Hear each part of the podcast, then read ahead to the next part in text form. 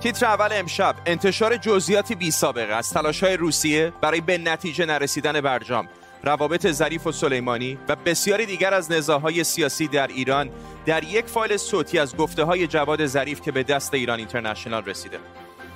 اطلاعات متناقض در مورد علت آتش سوزی در نفتکشی در سواحل سوریه. احتمال ایرانی بودن و حمله پهپادی به آن. همزمان با بالا گرفتن تنشها رئیس ستاد کل نیروهای مسلح ایران تهدید کرده ایران به زودی اقداماتی تلافی جویانه علیه اسرائیل انجام خواهد داد.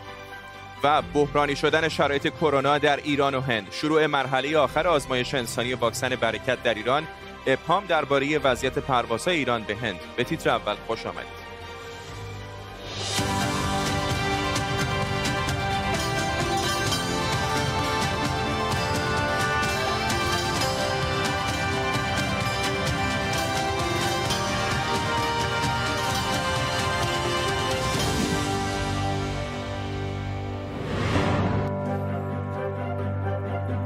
سلام و وقت بخیر. یک فایل صوتی طولانی از گفتگویی که جواد ظریف وزیر خارجه ایران با سعید لیلاز اقتصاددان حامی دولت در اسفند ماه پارسال انجام داده به دست ایران اینترنشنال رسیده.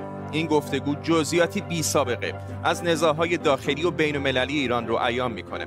آقای ظریف در این گفتگو که به گفته سخنگوی وزارت خارجه قرار نبوده به شکل عمومی منتشر بشه از چالش میگه که قاسم سلیمانی و اقدامات نظامی ایران در منطقه برای دستگاه سیاست خارجی ایجاد کرده بود. در بخشی مهم از این گفتگو آقای ظریف مدعی شده روسیه تلاشهای زیادی برای به نتیجه نرسیدن برجام انجام داده بود.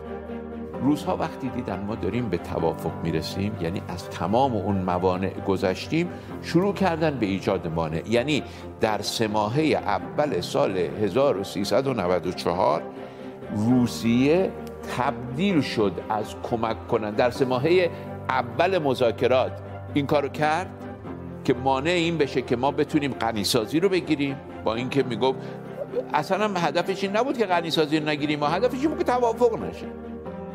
در طول برنامه به کمک تیمی از زبده ترین کارشناسان و خبرنگاران گفته های وزیر خارجه ایران و خبرهای دیگر رو بررسی می‌کنیم. پیش از همه اینجا در استودیو با من مرتزا کازمیان همکارم هست که کل این گفتگویی که دست کم حدود سه ساعت و خورده ایش به دست ما رسیده رو گوش داده. بخش قابل توجهش متوجه روسیه هست. خیلی بوده دفعاتی که گفتن که روسیه دنبال این نیستش که ایران روابط حسنه ای با دنیا داشته باشه. اما این اطلاعاتی که آقای ظریف در این گفتگو داره میده نمونه های عملی و دست اول داره از نقشی که روسیه در چالش برای ایران ایجاد کرده در واقع. بله یعنی از نگاه ناظران بیرونی خب مشخص بود یا این تحلیل مفروض بود که روسیه تمایلی به بهبود مناسبات تهران با غرب به ویژه ایالات متحده نداره. اما اینکه آقای ظریف وزیر خارجه ایران نفر اول دستگاه دیپلماسی بیاد این رو مهر تایید براش بزنه و به ویژه در روند مذاکرات هسته‌ای گزارش بده که چطور روسیه بعد از اینکه مذاکرات در تیر ماه به نتیجه رسید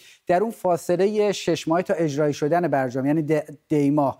اون فاصله یه اتفاقاتی رخ داد که البته یکیش حمله به سفارت عربستان سعودی در تهران بود. اما یک اتفاقاتی رخ داد از جمله اینکه مسکو به نوعی قاسم سلیمانی فرمانده ارشد سپاه قدس رو میهمان کرد به و به نوعی دعوت کرد به روسیه. چون در گزارشی که در ایران بود این بود که قاسم سلیمانی رفته بود. اما عملا صحبت آقای ظریف نشون میده که چطور این پوتین بوده که این دیدار رو مدیریت کرده این دیدار انجام شده. چطور بعد از اون دیدار اتفاقاتی افتاده در منطقه؟ از جمله اینکه خب به نوعی فضای آسمانی ایران در اختیار روسیه قرار گرفت. چطور نیروهای ایران به طور نیروهای انسانی به طور مش... در واقع فزایندی در. سوریه حضور پیدا کردن و اینکه تاکید می‌کنه ظریف که روسیه تمایلی به نزدیکی ایران به غرب و ایالات متحده نداره هرچند که این رو هم تاکید می‌کنه که چندان هم دنبال تنش و منازع ایران و غرب نیست اما از بهبود این مناسبات استقبال نمی‌کنه و جالبتر و خیلی معنیدارتر هم اینه که مسکو سیاست خودش رو از کریدور سپاه قدس از طریق فرماندهان ارشد نظامی ایران تعقیب کرده که البته به شکل قابل حدسی آقای خامنه ای هم در جریان این روند بوده. چرا؟ چون عملا آقای سلیمانی فقط به آقای خامنه ای گزارش می‌داد و دستگاه دیپلماسی چنان که ظریف تاکید می‌کنه هیچ نقشی در این مناسبات نداشته و اطلاعی هم از اونها نداشته. جز اون جایی که اتفاق رخ می‌داده و اینا تازه متوجه می‌شدن که در معرض چه رویدادی قرار گرفته؟ گفتگوی طولانی هست. کمی پیشتر سخنگوی وزارت خارجه ایران گفته که نزدیک هفت ساعت این هست این گفتگو و جزئیات بی سابقه ای در مورد تنش های سیاسی و بین المللی در ایران میده. اجازه بده بخش دیگری از گفته های آقای ظریف رو بشنویم که در اون به همین نزاها و کارشکنی ها اشاره می‌کنه. وقتی آقای لابروف برگشت مسکو مورد حمله روزنامه های روسی قرار گرفت که چرا شما اجازه دادید این توافق منعقد بشه و ایران بغلت تو توی دامن غرب. آقای سلیمانی در ماه بهمن درخواست سفر به روسیه کرده بود. در ماه تیر بعد از اینکه اوضاع سوریه من اینو از وزیر خارجه کنونی سوریه که قائم مقام بود تا چند وقت پیش در یه بار که اومد پیشواز من در فرودگاه سوال کردم گفتم شما در تیر ماه و مرداد ماه 94 آیا هنوز شرایطتون شکننده بود؟ گفت نه ما عبور کرده بودیم. یعنی روزها. بعد از اینکه اون نیاز ما مرتفع شده بود آقای سلیمانی رو دعوت کردن به مسکو با این هدف. ما ادعا می‌کنیم که آقای سلیمانی اونجا آقای پوتین رو راضی کرد. آقای پوتین تصمیمش رو گرفته بود. این اتفاقاتی که افتاده موشک اسرائیل باید نابود شود. این اتفاقات با روسیه و ما بعدش. اتفاقاتی که بعدش در منطقه افتاد. حمله به سفارت عربستان. گرفتن قایقهای آمریکایی. همه اینها برای این انجام شد که برجام نشود.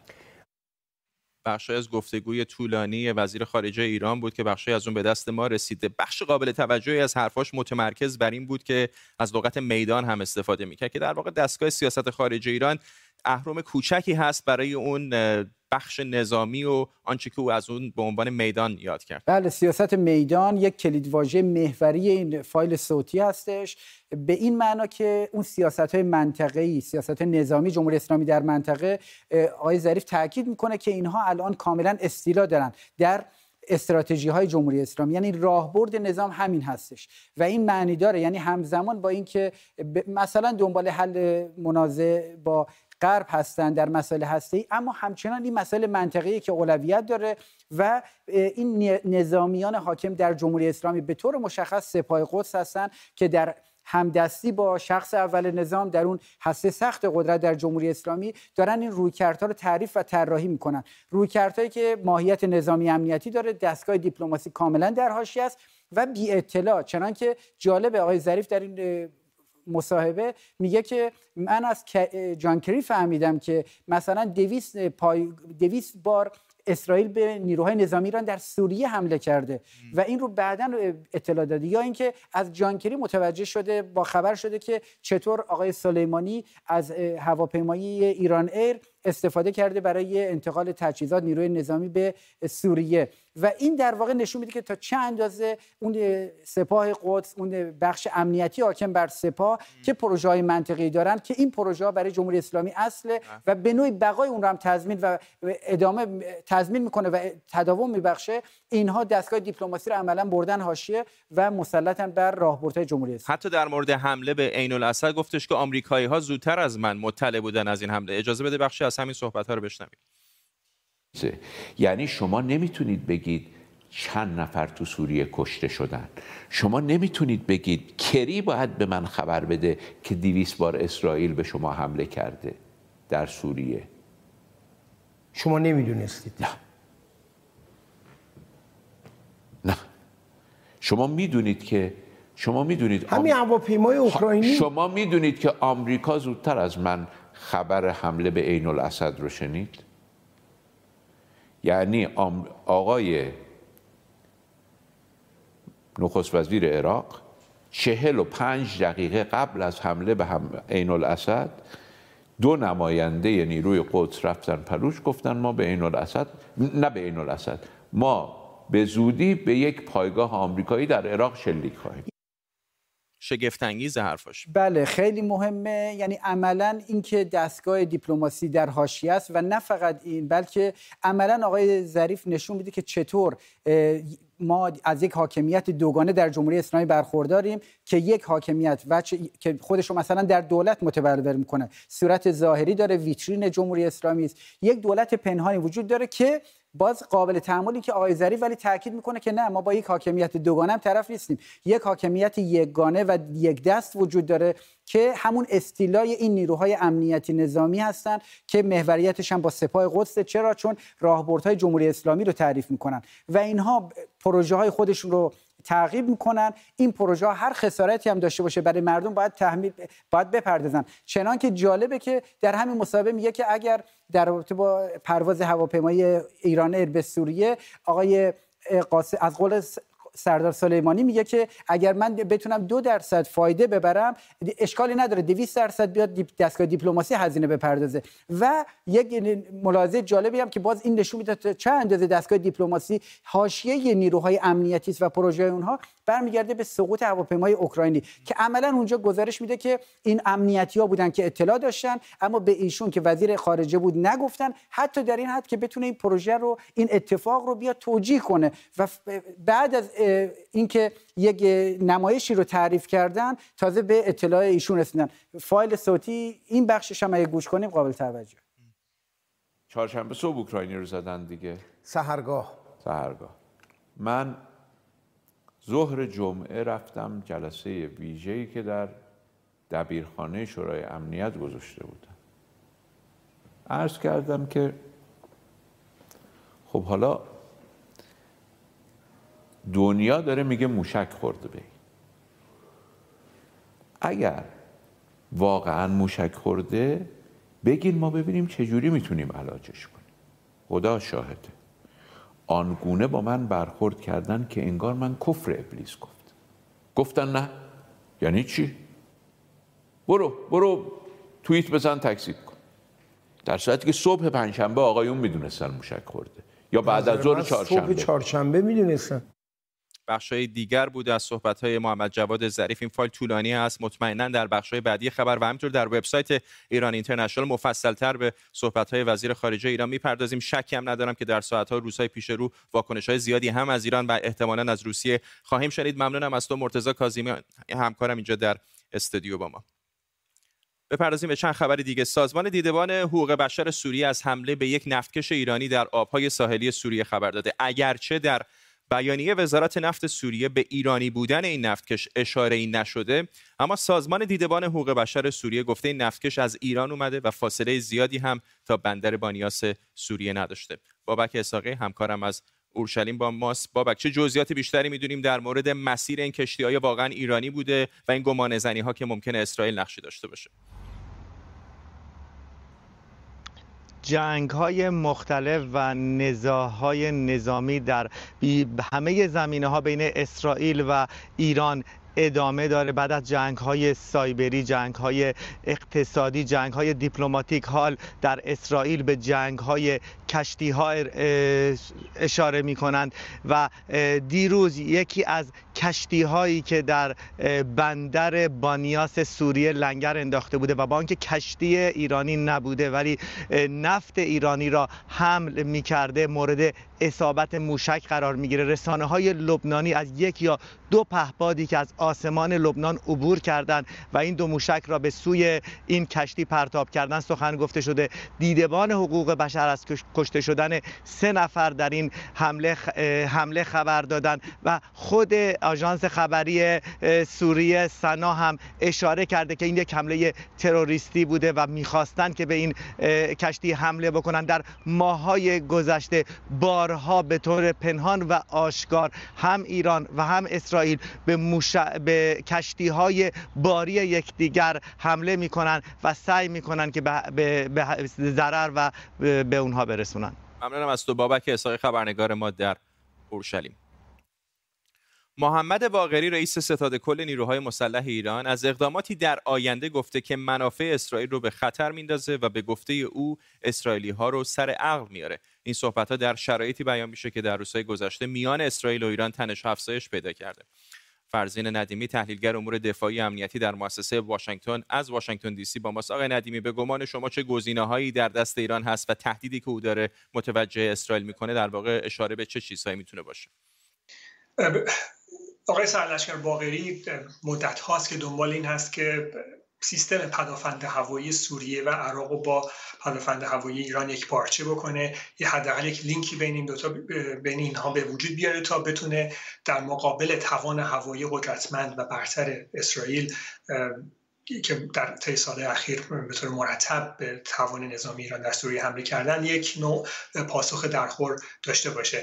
ولی تا حالا به نظر نمی‌رسه خیلی در این زمینه موفق بوده. هرچند که در گذشته این احتمال حداقل من مطرح کردم که ممکنه ایران چون خود ایران هم سیستم استیویست داره همین موشکی که درگیر اتفاقات اخیر بوده و به سمت دیموناشلیش طی مسیر کرده.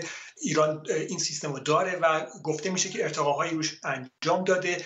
این احتمال مطرح هست که ممکنه ایران پیشنهاد کرده حداقل به سوریه که سیستم استیویست سوریه رو هم نوعی تغییراتی توش بده که شاید بشه به عنوان یک موشک زمین به زمین هم ازش استفاده کرد. اینو نمیشه 100 درصد رد کرد. ولی با, توجه به وقایع پیشین در سال 2017 در سال گذشته که چندین بار موشک های استیویست شلیک شدن به سمت هواپیمای اسرائیلی و ناموفق بودن در رهگیری هدف اصلیشون این مسیر رو ادامه میدن و تا به حد اکثر بردشون که چیز حدود 250 کیلومتر هست برسن و یا خودشون مفجر میشن یا به زمین می‌خورن. ایران نوع واکنشی که می‌تونه نشون بده در مقابل حملاتی که اسرائیل انجام میده در دریا خب طبیعتا سعی خواهد کرد به صورت مشابه به سمت کشتی های اسرائیلی که در نزدیک آبهای ایران در حال تردد هستند. و تعدادشون هم کم نیست حملات مشابه بکنه مین های دریایی بهشون بچسبونه و یا حتی به وسیله هواپیمای بدون سرنشین حمله بکنه. ولی در مورد توان هوایی اسرائیل ایران حرف حرفی برای گفتن نداره مگر اینکه بتونه یکی دو تا سیستم پدافند هوایی بله. رو وارد دیگه بکنه. ممنونم از شما. فرزین ندیمی تحلیلگر مسائل دفاعی امنیتی از واشنگتن دی سی. خب بپردازیم به چند خبر مرتبط با کرونا. در ایران مطالعات بالینی فاز سوم واکسن کوویران برکت از امروز شروع شده. مینو مهرز عضو ستاد ملی مقابله با کرونا هم این واکسن رو امروز صبح تزریق کرد. همزمان محمد مخبر رئیس ستاد اجرایی فرمان امام هم مدعی شده ایران تا پایان تابستان امسال نزدیک به 50 میلیون دوز واکسن تولید خواهد کرد. خیلی خوشبختم که اعلام کنم می‌خوایم فاز سوم مطالعه رو به صورت رسمی آغاز کنیم.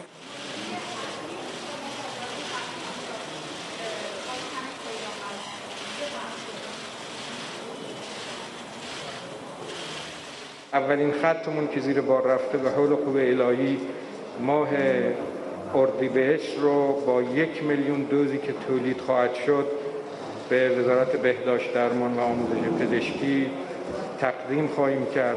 ولی جمهوری اسلامی انشاءالله ظرف سه چهار ماه آینده جز کشورهایی خواهد بود که بالاترین واکسن رو در دنیا گرفته و مردمش تزریق کرده و به نقطه مطلوب خودش خواهد رسید.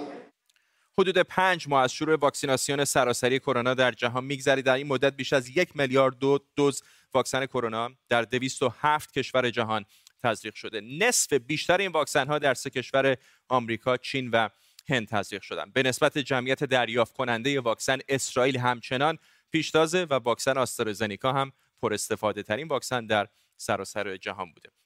بحران ویروس جهش یافته کرونا در هند هم همچنان ادامه داره برای چهارمین روز متوالی. هند رکوردی جدید در تعداد مبتلایان روزانه به کرونا را ثبت کرده. دیروز بیش از 346 هزار مبتلای جدید در هند شناسایی شدن همینطور تعداد کسانی که دیروز جونشون رو بر اثر کرونا در هند از دست دادن هم به بیش از 2700 نفر رسیده که بالاترین تعداد تا به امروز بوده. بیمارستان ها در شرایط فوق اضطراری و با کمبود شدید تخت و اکسیژن و امکانات پزشکی مواجهند در ایران هم شرایط بحرانی فقط در 24 ساعت گذشته بیش از 450 نفر جونشون رو از دست دادن. گفته شده در خیلی از شهرها تختهای بیمارستان ها پر هستند و امکان پذیرش بیمار بیشتری رو ندارن و مجبورن که بیماران رو به خونه بفرستن. ماهان قفاری محقق همهگیرشناسی و تکامل ویروس از دانشگاه آکسفورد از همین شهر با ماست. آقای غفاری یک امیدهایی به وجود آمده بود که یک نوری در انتهای این تونل وجود داره ولی دست کم وقتی شرایط هند و ایران رو می‌بینیم این امیدها یکم به ناامیدی داره میگرایه.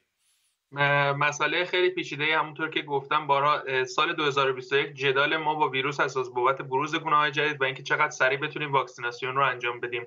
طبعا هر چقدر که سرعت واکسیناسیون در کشورهای مثل ایران که الان روزانه شاید 20 هزار تا 50 هزار نفر رو دارن 50 هزار دوز در واقع واکسن رو تزریق کنن خیلی کمتر هست از اون حد مطلوبی که ما سراغش رو می‌گیریم اینکه 60 تا 70 درصد جامعه رو بتونیم در یک زمان محدود یعنی مثلا در پایان سال شمسی امسال واکسینه بکنیم ما باید روزانه شاید ده برابر بیشتر از ده برابر اون که الان داریم انجام میدیم رو انجام بدیم.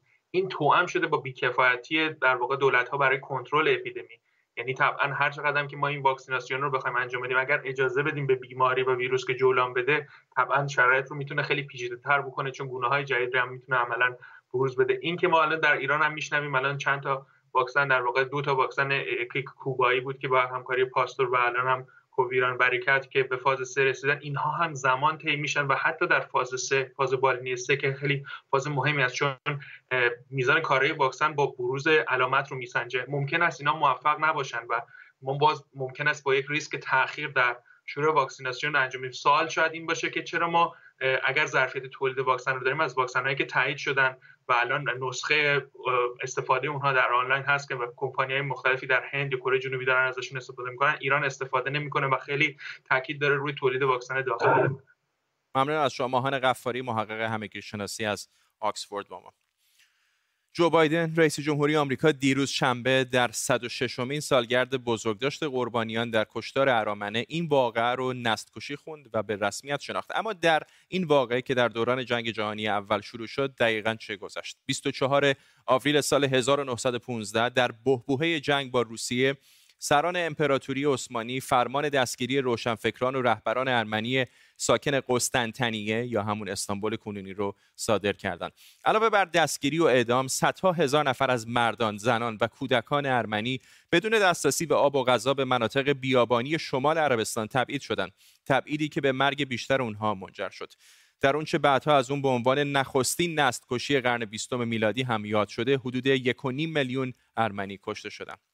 این کشتار زمانی اتفاق افتاد که امپراتوری عثمانی در مرز فروپاشی و ترکیه مدرن در حال شکلگیری بود. تعدادی از سران ترک معتقد بودند ایجاد کشوری نوین در گرو وجود یک نژاد واحد یعنی نژاد ترک و این کار با پاکسازی منطقه آناتولی از اقلیت‌های دینی و نژادی صورت می‌گیره. با وجود اینکه دولت ترکیه وقوع این کشتار رو انکار نمی‌کنه اما عنوان نستکشی رو هم همواره رد کرده و وجود سیاست سیستماتیک برای نابودی ارمنیان رو قبول نداره. پیش از این حدود سی کشور نستکشی ارامنا رو به رسمیت میشناختن. کشورهای مثل روسیه، کانادا، آلمان، سوئد، فرانسه، برزیل و پرتغال.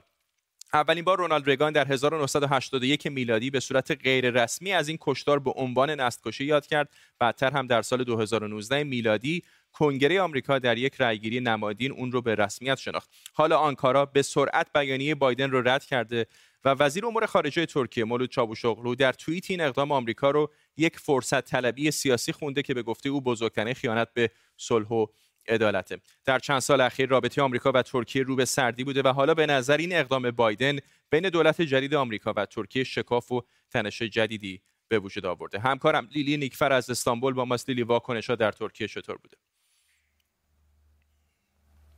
علاوه بر واکنش مولود چاوشوغلو اول اینو بگم که در واقع سفیر آمریکا در ترکیه در مرحله اول احضار شد برای بیان اعتراض ترکیه و وزارت امور خارجه ترکیه هم در یک بیانیه رسمی گفتش که ما این اظهارات آقای بایدن رو کاملا غیر قابل قبول می‌دونیم و بر پایه هیچ در واقع قانون و یا مبنای تاریخی نیست این اظهارات آقای بایدن. همچنین در واقع رئیس دفتر ارتباطات ریاست جمهوری ترکیه فخرالدین آلتون به این اشاره کرد که این اقدام آمریکا در واقع یک نوع زانو زدن در مقابل لابی های ارمنی و گروه های ضد ترک هست. این چیزی است که مدام در روزنامه های دولتی هم و یا روزنامه هایی که طرفدار دولت آقای اردوغان هستن هم تکرار شده. اما اگر به روزنامه های منتقد هم نگاهی بیاندازیم روزنامه های منتقد هم اینطوری اشاره کردن که آمریکا تاریخ خودش رو ببینه. اما بعضی از روزنامه نگاران آزاد مثل خانم نفشین منگو